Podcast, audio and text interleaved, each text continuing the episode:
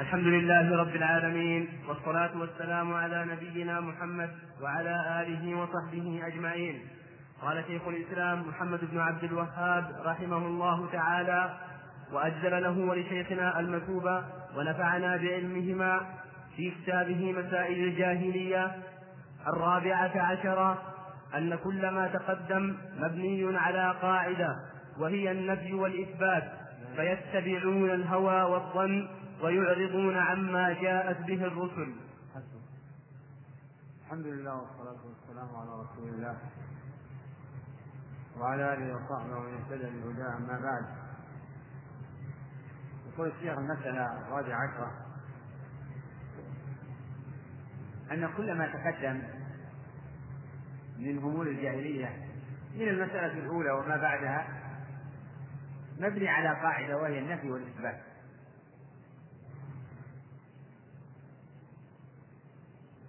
يعني فعل وترك. وهذا كل كل اعتقاد وكل سلوك فهو قائم على الفعل يعني النفي والإثبات. فالدين الحق متضمن للنفي والإثبات. والأديان الباطلة تقوم على النفي والإثبات. فعلى سبيل المثال التوحيد قائم على نفي الإلهية عما سوى الله وإثبات الإلهية له سبحانه وتعالى. وقائم على فعل الطاعة وترك المعصية وهذا نفي وإثبات. أهل الباطل عقائدهم وسلوكياتهم وأعمالهم قائمة على النفي والإثبات. لكن على النقيض. فهم يؤمنون بالباطل ويكفرون بالله. يعبدون غير الله ويؤلهون سواه. ويتركون التوحيد.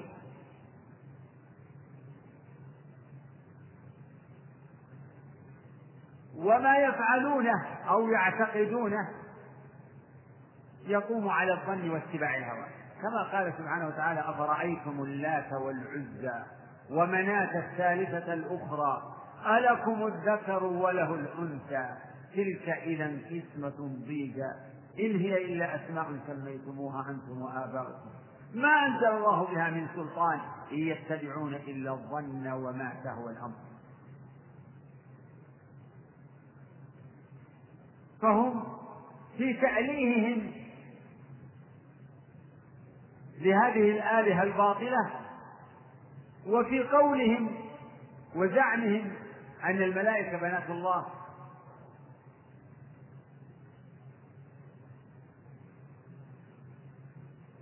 يصدرون عن الظن. والظن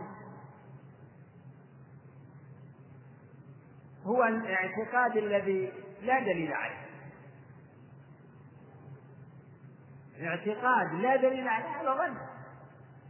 كما قال الله عن الكفار إن نظن إلا ظنا وما نحن بمستيقنين.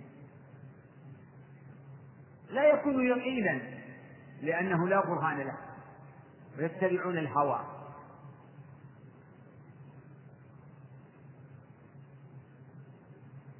فالمتبع للظن جاهل ضال والمتبع لهواه هذا غاوي. يصدر عن متبع للهوى وإن خالف الحق. فهذا جانب إثبات. اتباع الظن والهوى جانب إثبات لكنه طريق غي وضلال. ويعرضون عن الحق. فأعرض عن من تولى عن ذكرنا ولم يرد إلا الحياة الدنيا. ومن أعرض عن ذكري فإن له معيشة ضنكا. فهم يتبعون الظن وما تهوى الأنفس ويعرضون عن الهدى. يعرضون عما جاءهم به الرسول عليه الصلاة والسلام. فكل الأمور المتقدمة تقوم على النفي والإثبات. لكنه إثبات ما يجب نفيه أو ما لا يصح التمسك به والتعويل عليه. ونفي الحق الذي جاء به الرسول صلى الله عليه وسلم وشهدت له الفطر والعقول السليمة. وتأملوا ما مضى تجدونه كذلك. فالغلو وهي آخر مسألة الغلو في الصالحين فيه اتباع للهوى. بمجاوزة الحد فيما يجب للصالحين وإعراض عما دلت عليه الشرائع من الاعتدال والعدل في حق الصالحين.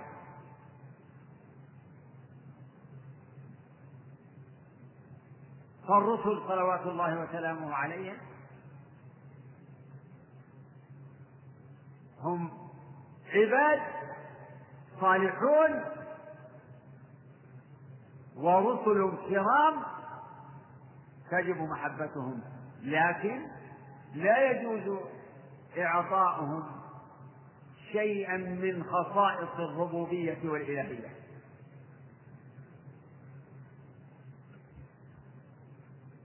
فالغلو في الصالحين يتضمن الفعل والترك. ترك الحق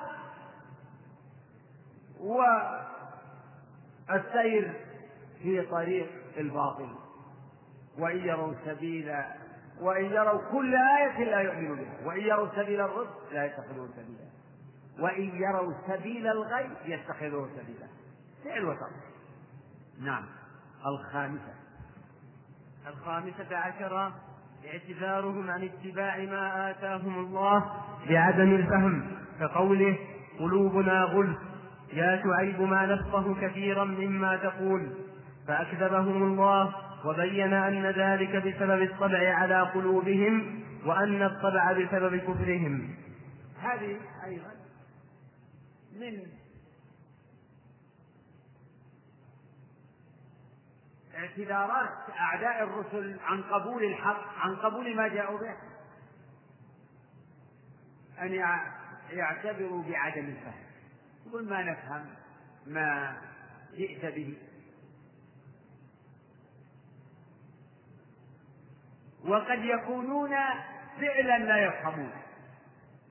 وقد يكونون بهذه بهذا الادعاء كاذبين فيعتذرون عن الاستجابة للرسل بعدم فهم ما جاء يدعون أنه يعني صعب ولا يتصور ولا نفهم قولك مع أن كلام الرسل تنزيل من حكيم حليم. ما جاءوا به من الهدى هو من عند الله. فهو واضح بين واضح الحجج. جاءوا بالبينات. وجاءوا بالعدل. جاءوا بالتوحيد والنهي عن الشرك. سبحان الله. أأرباب متفرقون خير. أم الله الواحد القهار؟ هل في الدعوة إلى عبادة الله وحده وترك عبادة ما سواه. في ذلك خفاء أبدا؟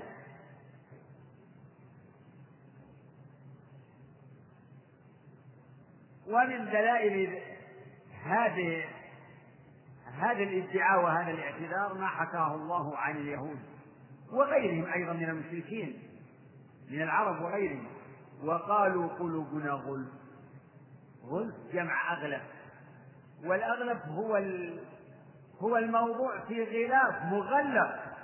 يقول قلوبنا غلف.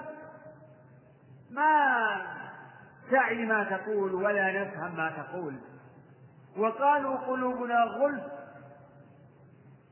فرد الله عليهم زعمهم هذا بقوله بل طبع الله عليها بكفرهم.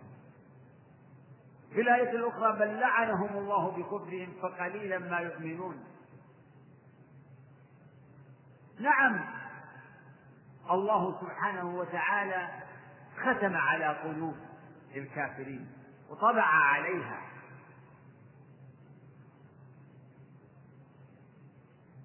عقوبة لهم على إعراضهم وكفرهم وتكذيبهم.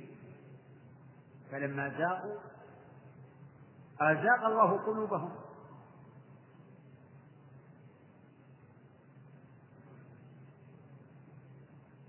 بل طبع الله عليها بكفرهم بسبب كفرهم لما ردوا دعوة الحق. أول مرة ختم الله على قلوبهم كما قال تعالى ونقلب أفئدتهم وأبصارهم كما لم يؤمنوا به أول مرة.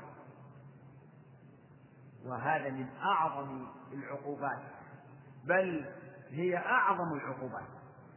أعظم عقوبة يعاقب بها العبد أن يعاقب بالخذلان والختم على قلبه حتى لا يقبل الحق بل حتى تنقلب الحقائق في نظره فيرى الحق باطلا والباطل حقا. أفمن زين له سوء عمله فرآه حسنا. وحكى الله عن قوم شعيب قولهم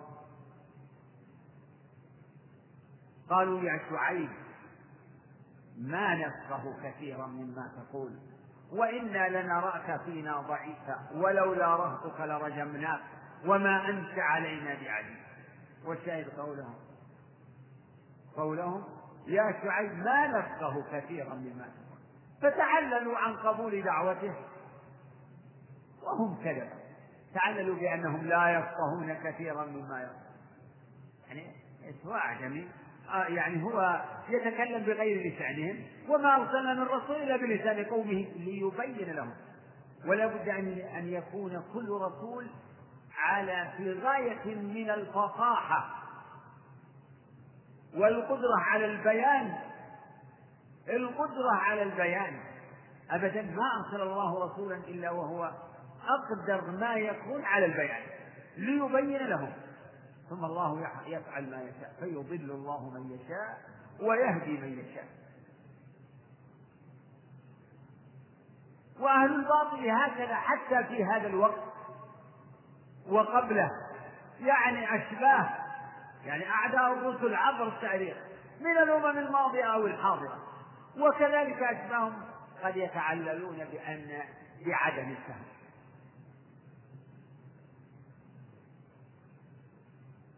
إما أن يكونوا فعلا لم يفهموا بسبب الإعراض والصدود.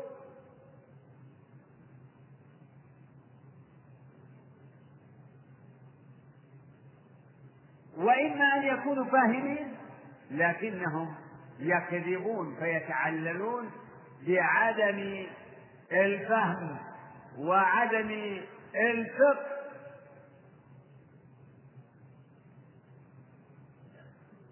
تشابهت القلوب. فتشابهت الأقوال. تشابهت قلوبهم فتشابهت أقوالهم واعتذاراتهم ومواقفهم.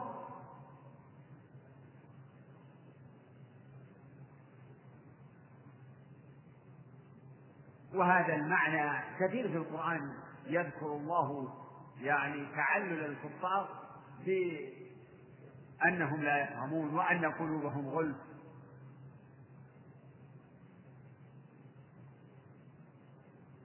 نعم بعد. السادسة عشرة. اعتياضهم عما أتاهم من الله بكتب السحر كما ذكر الله ذلك في قوله نبذ فريق من الذين أوتوا الكتاب كتاب الله وراء ظهورهم كأنهم لا يعلمون. واتبعوا ما تتلو الشياطين على ملك سليمان. نعم. ومن أمور أهل الجاهلية لا سيما اليهود الاعتياض عما جاء به الرسول عما جاء ونزل من عند الله الاعتياض عن ذلك بالسحر.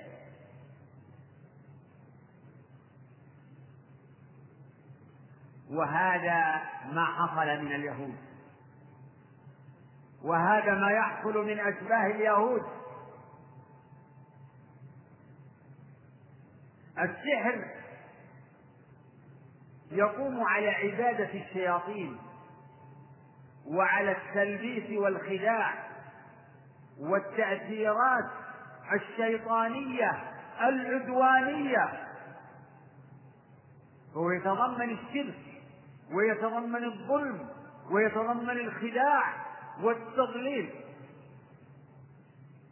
بخلاف ما أنزل الله فإنه يقوم على التوحيد وعلى الصدق وعلى الإحسان وعلى الهدى.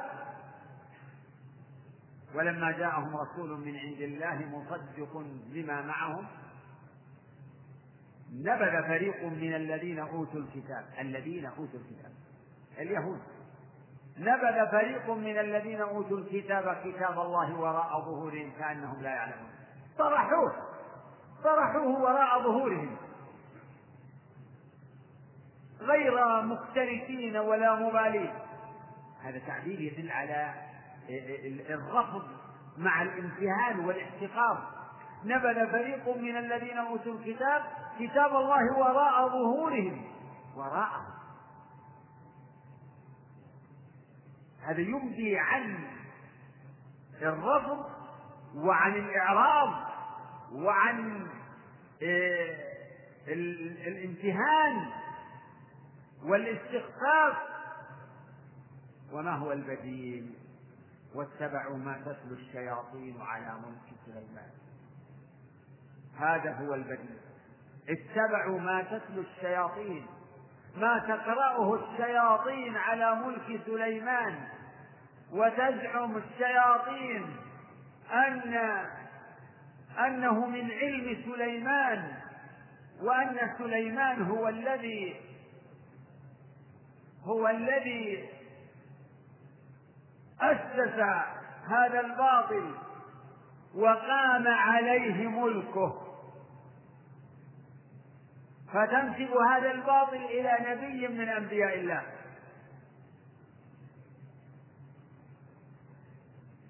كما أن أعداء الرسل عامة ينسبون الأنبياء إلى السحر. وينسبون السحر إليهم. ففروا إلى الله إني لكم منه نذير مبين. ولا تجعلوا مع الله إلها آخر إني لكم منه نذير مبين. كذلك ما أتى الذين من قبلهم من رسول إلا قالوا ساحر إلا قالوا ساحر أو مجنون. فاليهود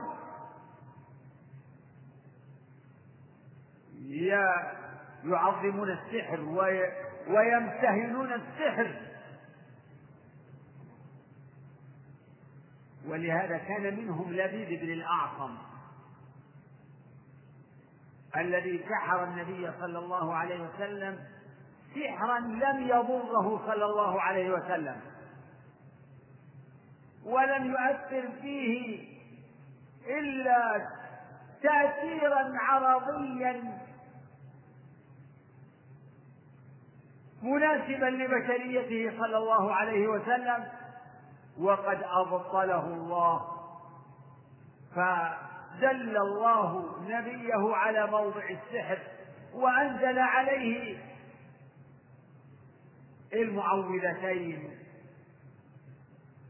فكان بهما شفاؤه وسلامته وإبطال أثر السحر عنه صلى الله عليه وسلم.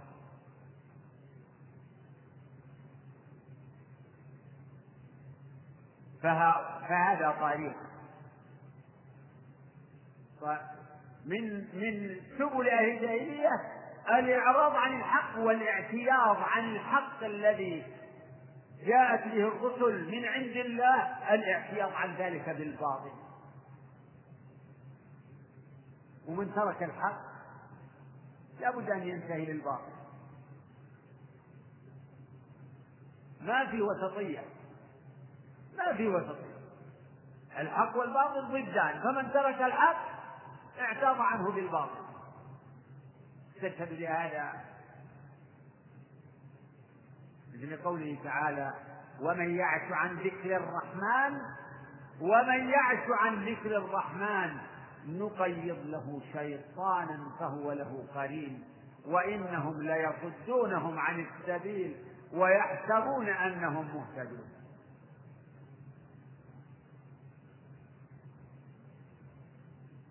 نعم. السابعة. عشرة نسبة باطلهم إلى الأنبياء كقوله وما كفر سليمان وقوله ما كان إبراهيم يهوديا ولا نصرانيا. هذه مرتبطة بالتي قبله. من طرائق أهل الجاهلية نسبة باطلهم إلى الأنبياء. ليبرروا ليبرروا ما هم عليه. زاعمين أنهم على الحق وأنهم متبعون في ذلك للرسل فينسبون باطلهم إلى الأنبياء. ومن ذلك نسبة السحر إلى سليمان. السحر الذي عند اليهود يقولون هذا هو السر الذي انبنى عليه ملك سليمان. فملك سليمان عليه السلام مبني على السحر. وزعموا أن ما لديهم من السحر إنما اكتشفوه في دواوين تحت كرسي سليمان. والله قد برأ سليمان. برأ نبيه سليمان ابن داود واتبعوا ما تتلو الشياطين على ملك سليمان. تتلوه وتزعم أنه عن سليمان وأن ملك سليمان قائم على ذلك. قال الله وما كفر سليمان. السحر كفر. السحر كفر كما كما ذكر الله في الآية في نفس الآية. وما يعلمان من أحد حتى يقولا إنما نحن فتنة فلا تكفر. فالسحر كفر.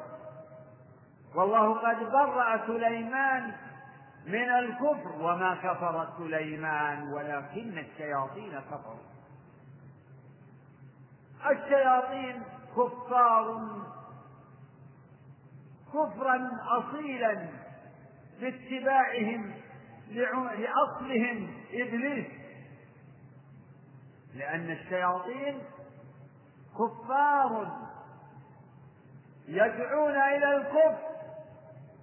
إن المبذرين كانوا إخوان الشياطين وكان الشيطان لربه كفورا وكان الشيطان لربه كفورا فبرأ الله نبيه مما نسبته إليه الشياطين ومما نسبته إليه أو نسبت إليه اليهود. المتبعين للشياطين وما تتلو الشياطين. وكذلك من شواهد هذا المعنى زعم اليهود والنصارى أن إبراهيم عليه السلام كان على اليهودية أو النصرانية. فاليهود تقول إبراهيم كان يهوديا. والنصارى تقول إن إبراهيم كان نصرانيا. لأن اليهود والنصارى كل منهم يكفر كل طائفة تكفر الأخرى. وقالت اليهود ليست النصارى على شيء. وقالت النصارى ليست اليهود على شيء. وهم يتلون وقالوا لن يدخل الجنة إلا من كان هودا أو نصارى. يعني اليهود يقول لا يدخل الجنة إلا من كان هودا. والنصارى تقول لا يدخل الجنة إلا من كان نصرانيا. وكذلك قوله تعالى وقالوا كونوا هودا أو نصارى تهتدوا. المعنى أن اليهود تقول كونوا هودا تهتدوا. والنصارى تقول كونوا نصارى تهتدوا. كل يزعم الهدى فيما هو عليه ويتمنى دخول الجنة. تلك أمانيهم. قل هاتوا برهانكم إن كنتم صادقين. فأكذبهم الله وأبطل قولهم بقوله ما كان إبراهيم يهوديا ولا نصرانيا. اليهودية والنصرانية مشتملة على الشرك وتعليه غير الله وعلى تحريف الكلمة عن مواضعه وعلى أكل المال بالباطل وعلى الصد عن سبيل الله ومن من طرائق اليهود ومن فعلات اليهود قتل الأنبياء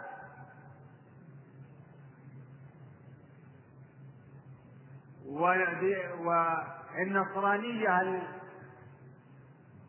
الباطلة المحرفة المنحرفة عن هدى المسيح تزعم أن المسيح ابن الله وأنه ثالث ثلاثة إنه إله مع الله وإبراهيم بريء من هذا كله. بريء من هذه اليهودية والنصرانية. فهو مسلم حنيف ولكن كان حنيفا مسلما وما كان من المشركين. إذا فهو بريء من اليهود والنصارى لأنهم مشركون وقالت اليهود عزير ابن الله وقالت النصارى المسيح ابن الله ذلك قولهم بأفواههم يضاهئون قول الذين كفروا من قبل قاتلهم الله أن يؤفكون اتخذوا أحبارهم ورهبانهم أربابا من دون الله والمسيح ابن مريم وما أمروا إلا ليعبدوا إلها واحدا. سبحانه عما يشركون. فيا هؤلاء الضلال من المغضوب عليهم والضالين وأشباههم كذلك مشرك العرب يزعمون أنهم على على ملة إبراهيم وكذبوا. فقد غير عمرو بن لحي. المخزومي قد غير ملة إبراهيم بدعوة العرب إلى الشرك ودعوتهم إلى عبادة الأصنام. فالكل يدعي التبعية لإبراهيم وإبراهيم بريء منهم. ما كان إبراهيم يهوديا ولا نصرانيا ولكن كان حنيفا مسلما. وما كان من المشركين إن أولى الناس بإبراهيم إن أولى الناس بإبراهيم للذين اتبعوه وهذا النبي والذين آمنوا.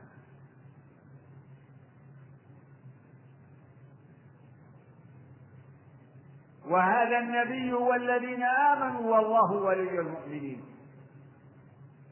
ومحمد صلى الله عليه وسلم خاتم النبيين والمسلمون أولى بإبراهيم من اليهود والنصارى وأولى بموسى من اليهود وأولى بعيسى من النصارى. نحن أولى به نحن أولى بإبراهيم وموسى وعيسى. وموسى وعيسى بريئان مما افترته اليهود والنصارى عليهما. وبريئان مما أحدثوه في دينهم.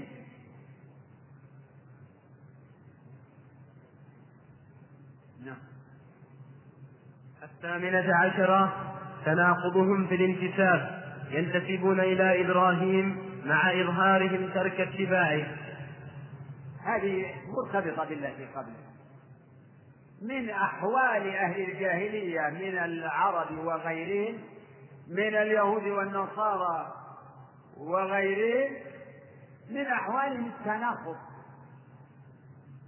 فهم متناقضون حيث يزعمون الانتساب لإبراهيم والانتساب للأنبياء موسى وعيسى ثم يظهرون مخالفتهم. فهذا تناقض. فالذي يدعي اتباع إبراهيم عليه أن يكون موحدا لا مشركا.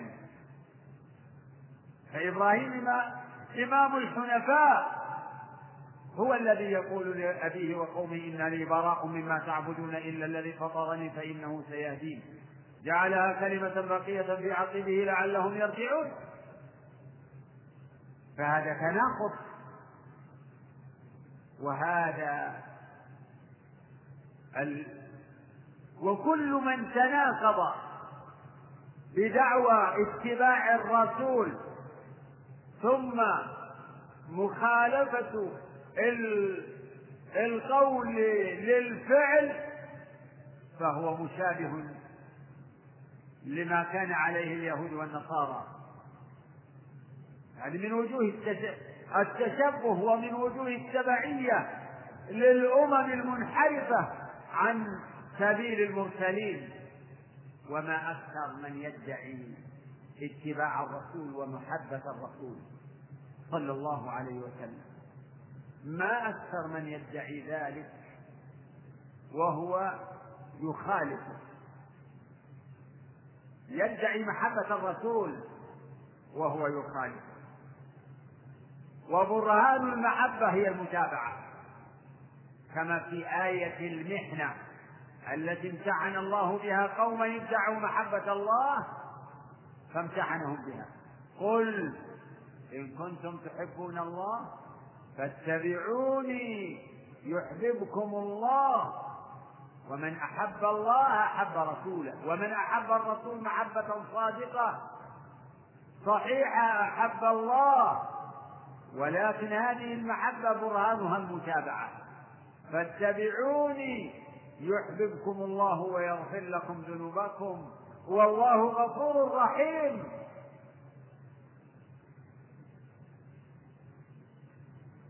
يا أيها الذين آمنوا لم تقولون ما لا تفعلون؟ كبر مقتا عند الله أن تقولوا ما لا تفعلون. كل من يجترئ على محارم الله ويتمادى في معاصيه و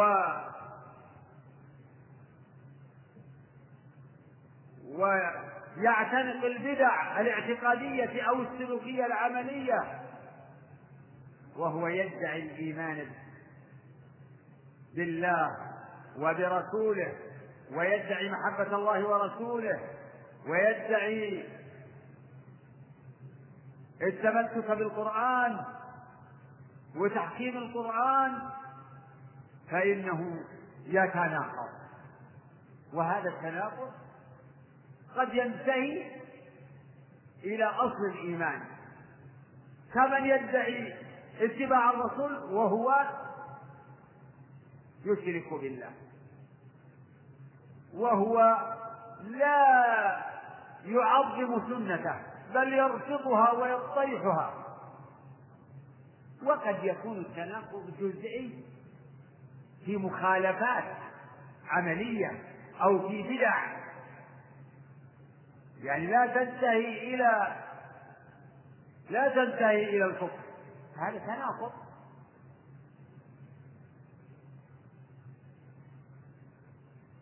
وكل من أوتي علما ولم يعمل به فإنه يقع في في التناقض لأن الانسجام والإحكام يكون بتصديق القول بالعمل. ومطابقة الظاهر للباطن. وهذا تحقيق الاستقامة. فالتناقض انحراف. انحراف عن طريق الاستقامة. فعلى العاقل على المسلم أن يصدق قوله بعمله. أن يحقق اتباعه للرسول صلى الله عليه وسلم. الذي ينتمي إلى الإيمان به وينتمي إلى متابعته صلى الله عليه وسلم. لقد كان لكم في رسول الله أسوة حسنة. لمن كان يرجو الله واليوم الآخر وذكر الله كثيرا. نعم. التاسعة عشرة قدحهم في بعض الصالحين بفعل بعض المنتسبين إليهم كقدح اليهود في عيسى وقدح اليهود والنصارى في محمد صلى الله عليه وسلم. من أمور الجاهلية أهل الكتاب والأميين القدح في الأنبياء والقدح في الصالحين بما يقع من الأتباع.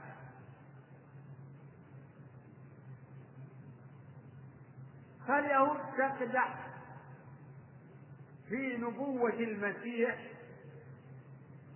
بما يقع من أتباعه من الانحرافات من المعاصي؟ يفعلون عليه ويقدحون في نبوته بفعل أتباعه أو بفعل بعض أتباعه.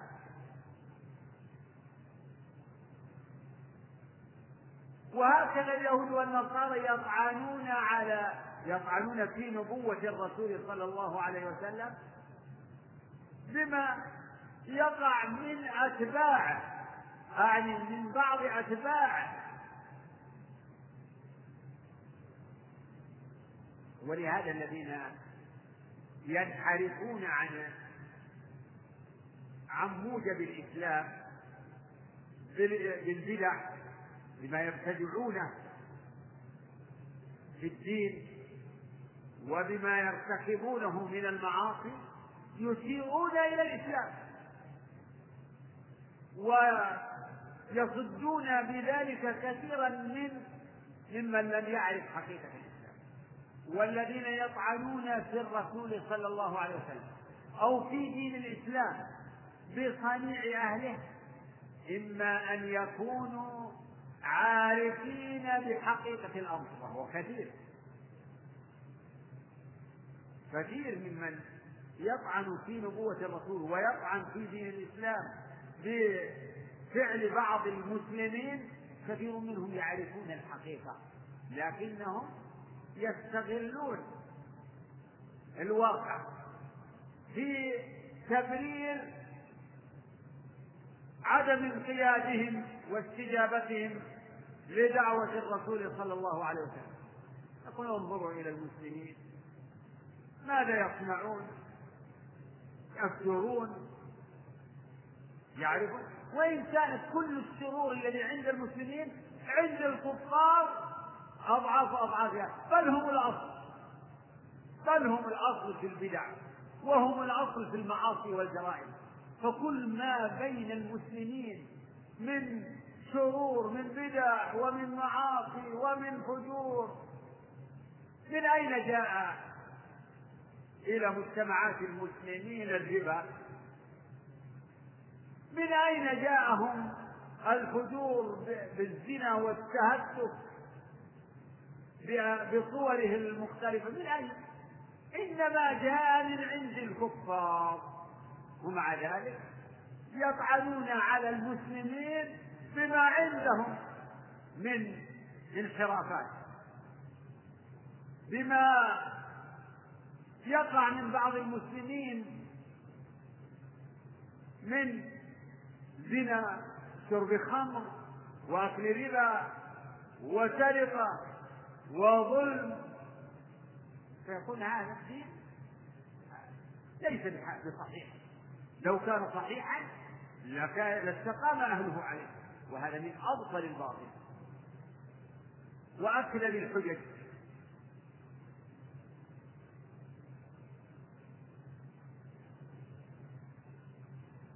والنوع هذا قديم. النوع هذا قديم. يعني نوع هذا التعلم قديم. كما حكى الله سبحانه وتعالى عن قوم نوح. قالوا أنؤمن لك واتبعك الأرذلون قال وما علمي بما كانوا يعملون وما علمي بما كانوا يعملون إن حسابهم إلا على ربي لو تشعرون وما أنا بطارد المؤمنين حسابهم على الله. فمن طرائق أهل الجاهلية الطعن على الأنبياء والصالحين وعلى الدين الذي جاءوا به وكانوا عليه واستقاموا عليه بفعل بعض الأسباب وهذا من يتأمل الواقع يسمع من هذا كثيرا يسمع من هذا كثيرا. ومن هذا القبيل الطعن مثلا طعن الفسقة أو الكفار على مثلا طلبة العلم وأهل العلم بما يقع من بعضهم. ما ما يعرف يعني مثل الحيوان والحشرة ما تقع إلا على الموضع العفن وعلى الموضع الرديء. ما يعرفون ما مثلا طلبة العلم وأهل العلم ما يعرفون عنهم إلا بعض الأخطاء. الأخطاء يتتبعون الأخطاء. الزلات يتتبعون الزلات. لكن المحاسن التي تغمر المساوي هذه لا يرونها فهم لا ينظرون إلا بعين واحدة. وعين الرضا عن كل عيب كليلة ولكن عين السخط تبدي المساوي نعم. الحادية الحادية والعشرون تعبدهم بالمكاء والتصدية. العشرون اعتقادهم في مخاريق السحرة وأمثالهم أنها من كرامات الصالحين ونسبته إلى الأنبياء كما نسبوه لسليمان عليه السلام. من طرائق الجاهلية.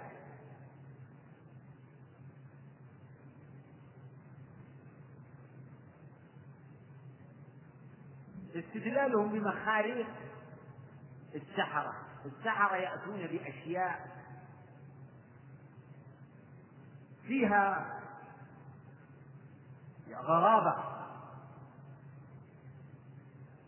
وتظهر الناظرين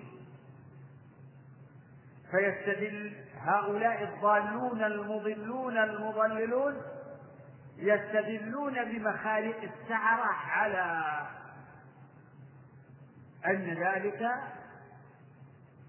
يعني نوع كرامة وهذا يقع من كثير من أهل التصوف أهل الطرق الطرق الضالة. الطرقية. يجري على أيديهم أعمال ليست خوارق من نوع معجزات الأنبياء أو كرامات الأولياء. لا خوارق. تكون بمعونة الشياطين أو يحدثها الله. وكل شيء يكون بقدر الله وتقديره وتدبيره. أو يحدثها الله ابتلاء واستدراجا لهم وفتنة لهم. ومنها من هذه المخارق ما ليس هو بخارق لكنه يبدو مثل السحر التخييلي. السحر التخييلي ما هو إلا تخييل على العيون فقط ليس له حقيقة. الساحر يظهر أنه مثلا قلب الحجر حيوانا أو قلب الإنسان حمارا أو قلب التراب طعاما. وهذا كله تضليل. تقييل على العيون. الساحر لا يقلب الأعيان لكنه يخيل على الأبصار. كما قال الله في سحرة فرعون وجاءوا بسحر عظيم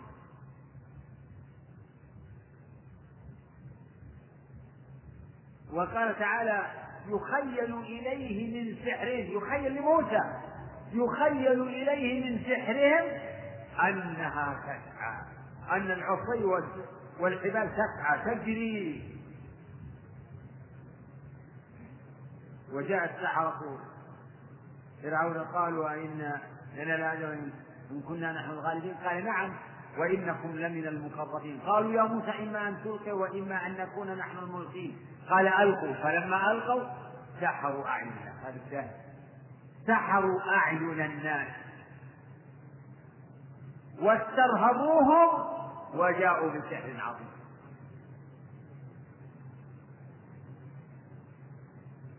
فالذين يظهرون الدين والتدين و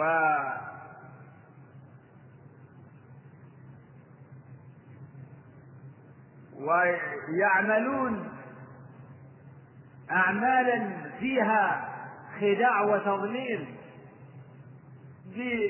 بما أوتوا من ذكاء ومهارة وحيلة وبمعونة الشياطين لهم فإن الشياطين تعين أولياءها تخدمهم فيستمتع كل منهم ببعض. يستمتع بعضهم ببعض.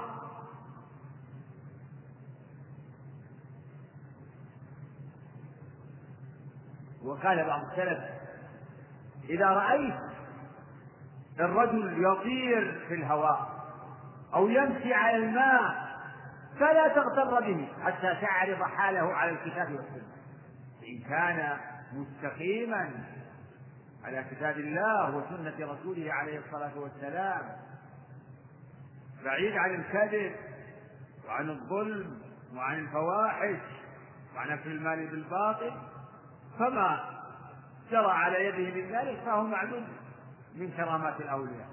وإن كان لا بل هو كذاب أثيم ومخادع يترك الواجبات ويفعل المحرمات ويأكل المال بالباطل فما يجري على يده هو من مخاريق من مخاريق السحرة ومن الشعوذات ومن الطرائق المضللة فلا يغتر به. نعم. آخر الحادية والعشرين تعبدهم بالمكاء والتصدية. هذه أيضا من أمور الجاهلية. التعبد بالمكاء والتصديق المكاء هو الصفير والتصدية التصديق الصفير يعني مجرد صفير وتصديق هذا يختلف حكمه. لكن التدين به والتعبد به هذا هو المنكر العظيم. أما التصديق فيختلف. قد يكون مشروعا كما يشرع للنساء التصديق التسبيح للرجال والتصديق للنساء أو التصديق للتنبيه. أحيانا يحتاج الإنسان إلى أن أن يخفف أو تحتاج المرأة أن تخفف تنبه حتى في غير العبادة. تتحاشى أن ترفع صوتها.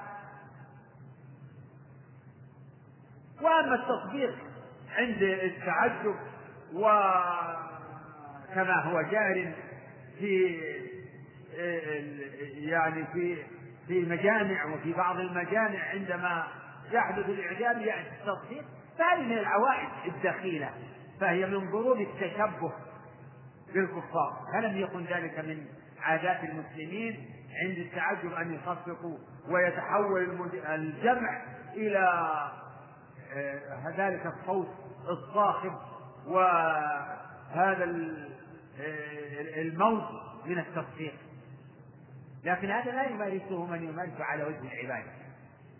وقد ذكر الله هذه العادة من عادات أهل الجاهلية بقوله عن المشركين وما كان صلاتهم عند البيت إلا مكاء وتصدية فذوقوا العذاب بما كنتم تكفرون.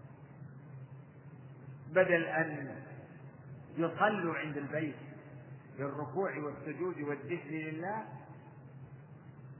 استبدلوا هذا بالتصفيق فصاروا يصفرون ويصفقون.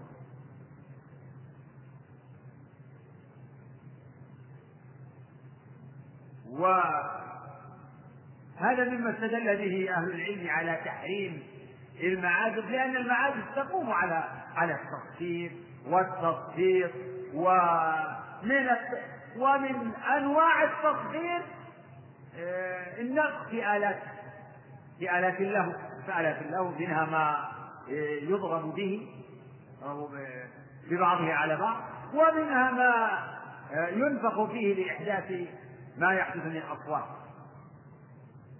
ولقد كان من دين الصوفية أو بعض طوائف الصوفية التعبد بالمكاء والتصفية بالرقص والزمر والغنى. يتخذون ذلك عبادة يتقربون بها إلى الله. وهم بذلك قد شابهوا أهل الجاهلية الأولى الذين حكى الله عنهم.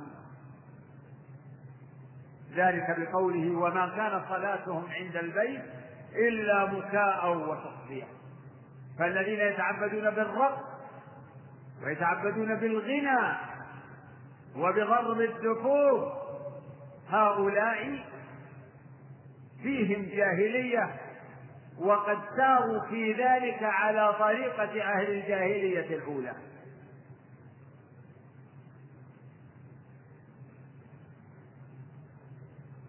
فتشبهوا بأهل الجاهلية الأولى حيث تدينوا وتعبدوا لله بما لم يشرع الله بما لم يأذن به الله. بل بما زينته له أهواءهم زينته لهم أهواؤهم وشياطينهم. نعم مثلا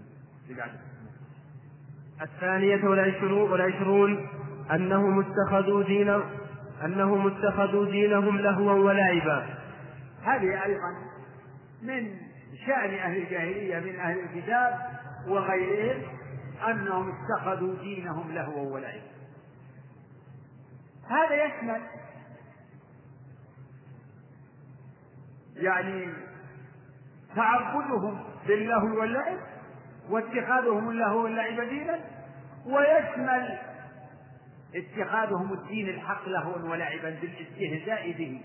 والسخرية به كالذي قال حكى الله عنهم في مثل قوله تعالى وإذا ناديتم إلى الصلاة اتخذوها هزوا ولعبا. اتخذوها هزوا ولعبا. يلهون بالاستهزاء بآيات الله. يعمرون مجالسهم بالاستهزاء بدين الله. فاتخذوا الدين الحق الذي الذي كلفوا به ويجب عليهم أن يؤمنوا به وأن يستقيموا عليه وأن يقيموه. اتخذوه لهوا ولعبا يتلاهون بالاستهزاء به وبالتندر بالطعن فيه. وإذا ناديتم إلى الصلاة اتخذوها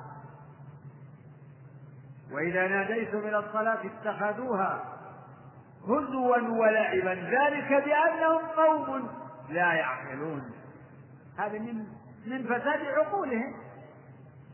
وكذلك قوله تعالى وقد نزل عليكم في الكتاب أن إذا سمعتم آيات الله يكفر بها ويستهزأ بها فلا تقعدوا معهم وقال تعالى وقال الذين كفروا لا تسمعوا لهذا القرآن والغوا فيه لعلكم تغلبون.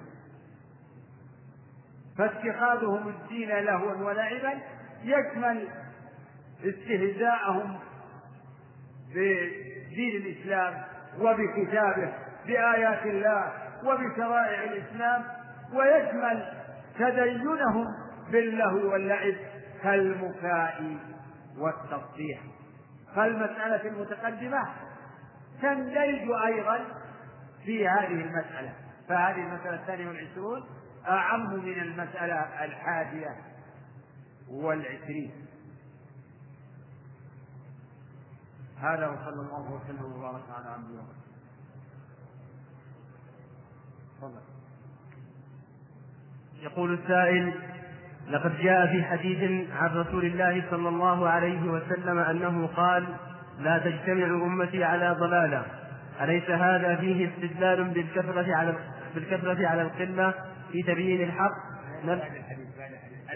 أليس هذا فيه استدلال بالكثرة أو القلة في تبيين الحق نرجو توضيح ذلك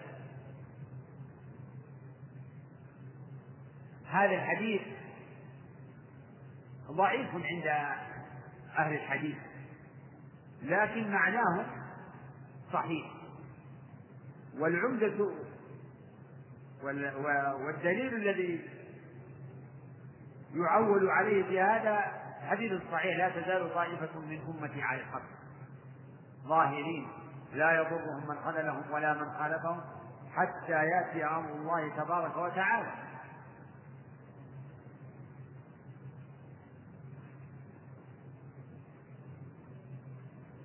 وقوله لا تجتمع أمتي على الحق لا تجتمع أمتي على ضلالة. هذا هذا ليس فيه استدلال بكثرة. فإن الاجتماع لا يلزم أن يكون من الأكثر يمكن أن يكون الاجتماع من القليل. فالفرقة الناجية لا تجتمع على ضلالة. الفرقة الناجية قد تكون هي القليل.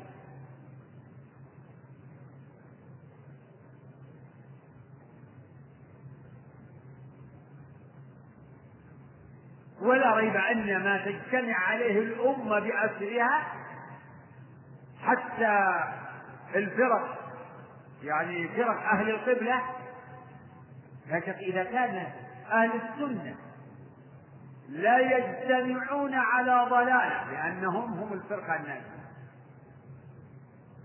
فبطريق الأولى أنه إذا اجتمعت الأمة أمة الإجابة كلها فإن بعض الأصول تجتمع عليها الأمة جميعا. مثل وجوب الصلاة. ها وجوب الصلاة هذا في خلاف بين فرق الأمة. ها؟ أبدا. وجوب الصلاة وجوب صيام رمضان وجوب الحج هذه الفرائض هذا مما اجتمعت عليه الأمة بأسرها. في سائر الفرق. جميع فرق الأمة. الذين يقرون بالشهادتين كلهم يطلقون على وجوب هذه الواجبات. وتحريم المحرمات كتحريم الزنا. وتحريم كذا اللواط. وتحريم الظلم. وتحريم الربا في الجملة. يعني بقطع النظر عن مسائله التفصيلية لأن مسائل الربا التفصيلية فيها اختلاف بين الناس بل بين أهل السنة. بعض مسائل الربا ربا الفضل فيه تفصيل وفيه اختلاف كثير. نعم بعد. يقول السائل كما تعلمنا أن من عقيدة أهل السنة والجماعة الإيمان بأن الله أنزل مع كل وأنا ذكرت إن الكثرة التي لا وزن لها هي كثرة يعني الذين لا يعولون على على كتاب الله ولا سنة رسوله عليه الصلاة والسلام ولا على نظر صحيح. أنا ذكرت لكم أيضا؟ إن يعني الكثرة من أهل العلم والإيمان مما يرجح به أحد القولين في المسألة. إذا لم إذا لم يظهر الدليل فيها. الكثرة مما يستأنس به لترجيح القول. فإذا اختلفت الأمة أو اختلف, اختلف العلماء في مسألة على قولين ولم يتبين رجحان أحد القولين بالدليل الواضح فلا ريب أن مذهب الجمهور أولى لأنهم أحرى بالصواب والله أعلم.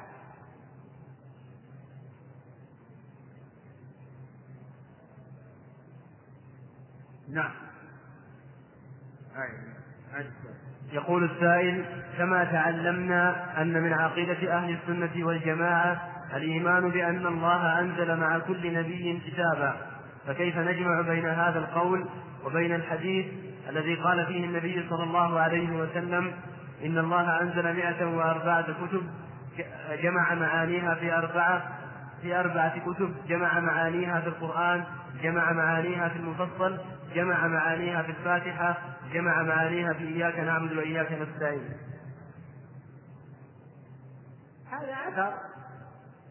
أقول هذا الكلام أثر. لا أظنه يثبت يعني بهذا الترتيب عن النبي عليه الصلاة والسلام. لكن هذا أثر. له وجه صحيح. ويمكن أن يكون بعضه مرفوعا. بعضه مرفوعا إن الله أنزل أربعة ومائة كتاب جمعها في أربعة جمع معانيها إلى قوله وجمع ذلك في الفهم. إلى هنا.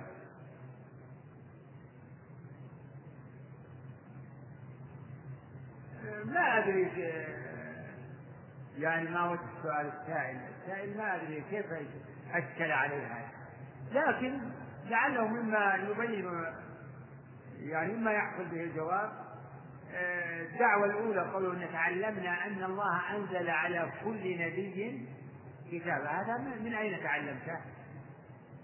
من أين لك أن الله أنزل على كل نبي؟ من أين تعلمت أن الله أنزل على كل نبي كتابا بل نحن لا ندعي أن الله أنزل على كل رسول كتابا لكن نحن نؤمن بأن الله أرسل رسلا وأنزل كتبا. نؤمن بأن الله أرسل رسلا منهم من قصهم علينا ومنهم من لم يقصصهم علينا. وآتينا داود زبورا ورسلا قد قصصناهم عليك من قبل ورسلا لم نقصصهم عليك. وكلم الله موسى تكليما. ونؤمن بأن الله أنزل كتبا. منها ما أخبرنا به وسماه لنا ومنه ما لم يذكره لنا. لكن لا نقول إن الله أنزل على كل رسول كتابا. هذا يحتاج إلى برهان؟ هذا التعميم بهذا التفصيل؟ لكن نحن من أصول الإيمان الإيمان بالكتب المنزلة التي منها التوراة والإنجيل والقرآن وكذلك منها الزبور من الكتب السابقة ومنها صحف موسى وإبراهيم. والله أعلم. يقول السائل ما هي قصة داود والملكين المتحاكمين إليه؟ وهناك أكذوبة تقول إن داود عليه السلام رأى امرأة لأحد جنوده فأرسله في الجيش فقتل. ثم تزوج هذه المرأة. إلى آخره هذه قصة إسرائيلية مردودة عند المحققين من أهل العلم. درج بعض المفسرين على حكايتها وثم التنبيه على عدم صحتها. فداود عليه السلام نبي آه، كريم آه، بريء من من مما تضمنته هذه القصة بما فيها من آه، اتهام لنبي الله بتعلقه بامرأة أحد أصحابه وإرساله إلى القتال لتعريضه للقتل هذه قصة إسرائيلية مردودة لا يعول عليها. والتحقيق أن الخصمين أنهما خصمان حقيقيان جاء يختصمان إلى داود فداود آه، نبي وحاكم. يحكم بالتوراة. يحكم بها النبيون الذين أسلموا. فهو يحكم بين الناس بالعدل. والله أمره أن يحكم بالعدل. إنها وهل أتاك نبأ الخصم إذ تسوروا المحراب المهم أن الخصمان تسورا على داود محراب وهو في عبادته فتفاجأ بهما. فطمعناها أنهما خصمان عندهم قضية قضية حقيقية. ودعوة والقول بأنهما كذا ملكان وأنها مجرد تمثيلية هذه لا ليس لها أصل يعول عليه والواجب آه، اعتقاد آه، ظاهر القرآن. وظاهر القرآن أنهما خصمان حقيقيان اختصما لأن أحدهما بغى على الآخر. إن هذا أخي له تسع وتسعون نعجة ولي نعجة واحدة فقال أقسمنيها وعزني في الخطاب. وأما وأما الذنب الذي أذنبه داود فلم يبين لنا وقد لقوله إلا الذين آمنوا وعملوا الصالحات وقليل ما هم وظن داود أن ما فتناه فاستغفر ربه وخر راكعا وأناب.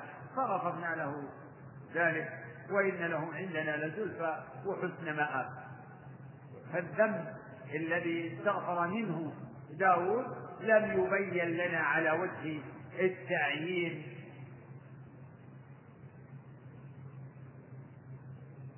نعم يقول السائل هل الدعوة السلفية هي الدعوة الصحيحة وهل يجب علينا اتباع هذه الجماعة؟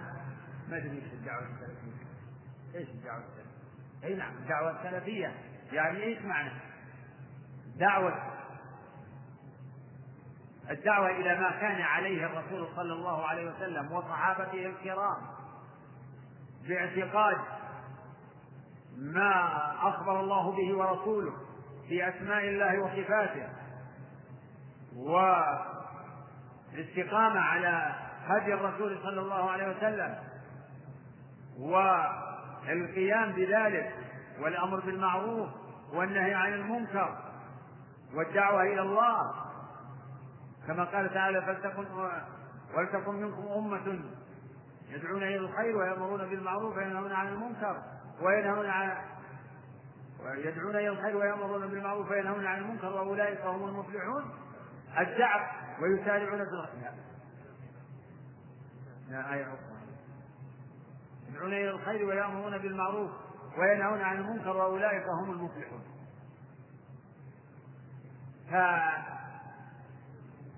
فالسلفية بهذا المفهوم هذه من من ينازع فيها ومن يسأل عن عن يعني عن اتباعها. وليس كل من ادعى السلفية يكون سلفيا كما أن من الناس من يدعي السنة وأنه من أهل السنة وليس من أهل السنة. فلا بد من عرض دعاوى الناس على الحقائق على كتاب الله وسنة رسوله. فما شهد له الكتاب والسنة آه، فعل الرأس والعين. وما كان معارضا لكتاب الله وسنة رسوله ومخالفا لهما فهو مردود. والسلفية لا تتحقق بالدعاوى إنما تتحقق بالحقائق. نعم. يقول السائل هل من فيه خصلة من خصال الجاهلية يقال عنه جاهلي؟ خصوصا إذا كان من يقال فيه جاهلي. هذا الجواب. نعم. يقول السائل ما حكم مال الكافر الذي أسلم وكان هذا المال قد اكتسبه من طرق شرعية وغير شرعية قبل إسلامه؟ أبدا. أسلم على ما أسلم فماله كله له. يأكله حلالا طيبا.